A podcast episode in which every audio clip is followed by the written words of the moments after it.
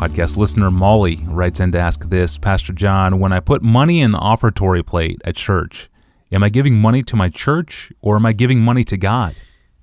It's obvious in one sense that a gift is going to the church. That's the name on the check. uh, um, and so it's not bad. I don't think it's unbiblical or wrong to think that way. I am writing a check to the church. I am giving a gift to the ministry of the church. I want the gospel to advance through the church. I want the staff to be paid in the church. I want the children to be cared for in the church. I want heat on a winter morning in Minnesota in the church. Uh, it is to the church in that sense. And the Old Testament spoke of gifts to maintain the tabernacle. Uh, and the New Testament is clear that giving to provide for those who lead the church is what God wants us to do. The workman is worthy of his wage. Don't muzzle an ox when he's treading out the grain. And the grain is the gift of the people who care for that preacher ox. So it's not a bad thing to think on the horizontal level here of money flowing to, to people and to ministry and to Christian institutions like the church. Uh, I think that's a, a, a right and biblical way to think. And these gifts are also gifts to God in the very same act, if your heart is right. The Bible speaks uh, many times and speaks approvingly of, of God's people giving God gifts. For example, of Numbers 15 21. Some of the first of your dough you shall give. That's D O U G H. just, just occurred to me. We, we have that modern word dough. Uh, that's part of your meal offering. Some of shall you shall give to the Lord as a contribution throughout your generation. So it, the Bible talks about give God gifts, and in the New Testament, interesting. Paul says to the Philippians in uh, chapter four, verse eighteen. I have received full payment. So, so Philippians had sent him money. I have received full payment and more. I am well supplied, having received from Epaphroditus the gifts you sent a fragrant offering, a sacrifice acceptable and pleasing to God. So Paul saw the gifts that were sent through the hands of Epaphroditus to Paul to sustain his ministry as sacrifices and gifts and offerings to God Himself. But, and this may be the most important thing I say, one of the most important teachings in the Bible, I think, is that in one sense, we can't give God anything. And that may be why the question was asked. I'm not sure. We can't give God anything that is not already His. And therefore, our giving to Him never enriches Him. It never improves Him. It never puts Him in our debt. In fact, God is so completely self sufficient that even our act of giving, not just the gift, but the, the act of giving is God's gift to us, not vice versa. And here, here are the key passages of warning. The Bible is really concerned that we not get this wrong.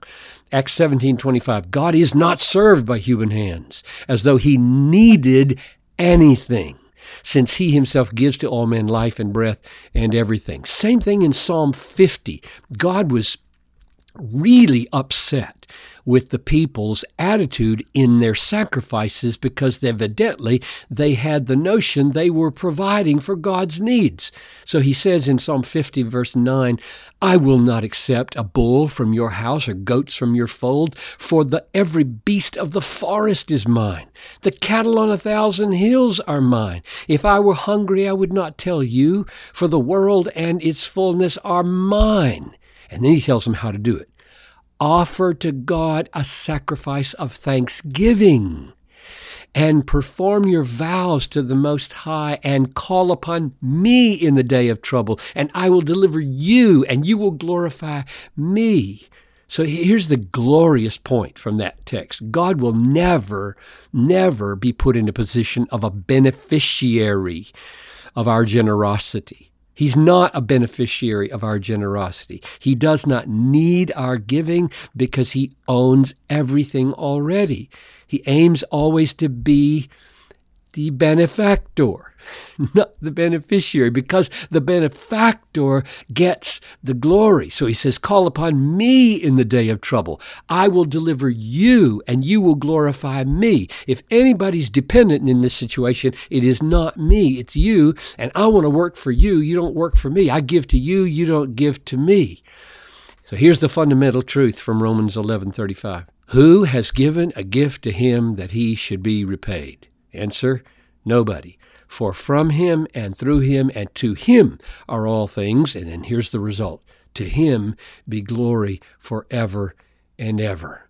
King David, in a great passage in First Chronicles, took a collection for the house of God that Solomon his son was going to build and the, the most revealing thing about God's sovereignty in this matter is that uh, God already owns everything, and your very act of giving is a gift of God. So here's what he says Who am I?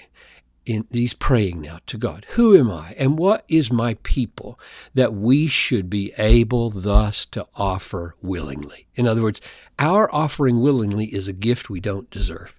You have given that to us. For all things come from you, and of your own have we given you. O Lord, our God, all this abundance that we have provided for building you a house for your holy name comes from your hand and is all your own. Every gift we're giving right now, you are giving to us to give to you.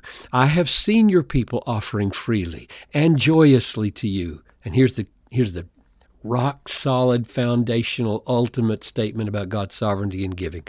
Oh Lord, this is uh, First Chronicles 29, 18. Oh Lord, keep forever such purposes and thoughts in the hearts of your people and direct their hearts toward you. In other words, not only are all of our gifts a gift from God, but even our purposes and our thoughts and our intentions to give a work of God. So my answer is Yes, you are giving to your church. Yes, you are giving to God. And oh, that we might always know that our gifts are a gift from God and our giving to God is a gift from God so that only God gets the glory.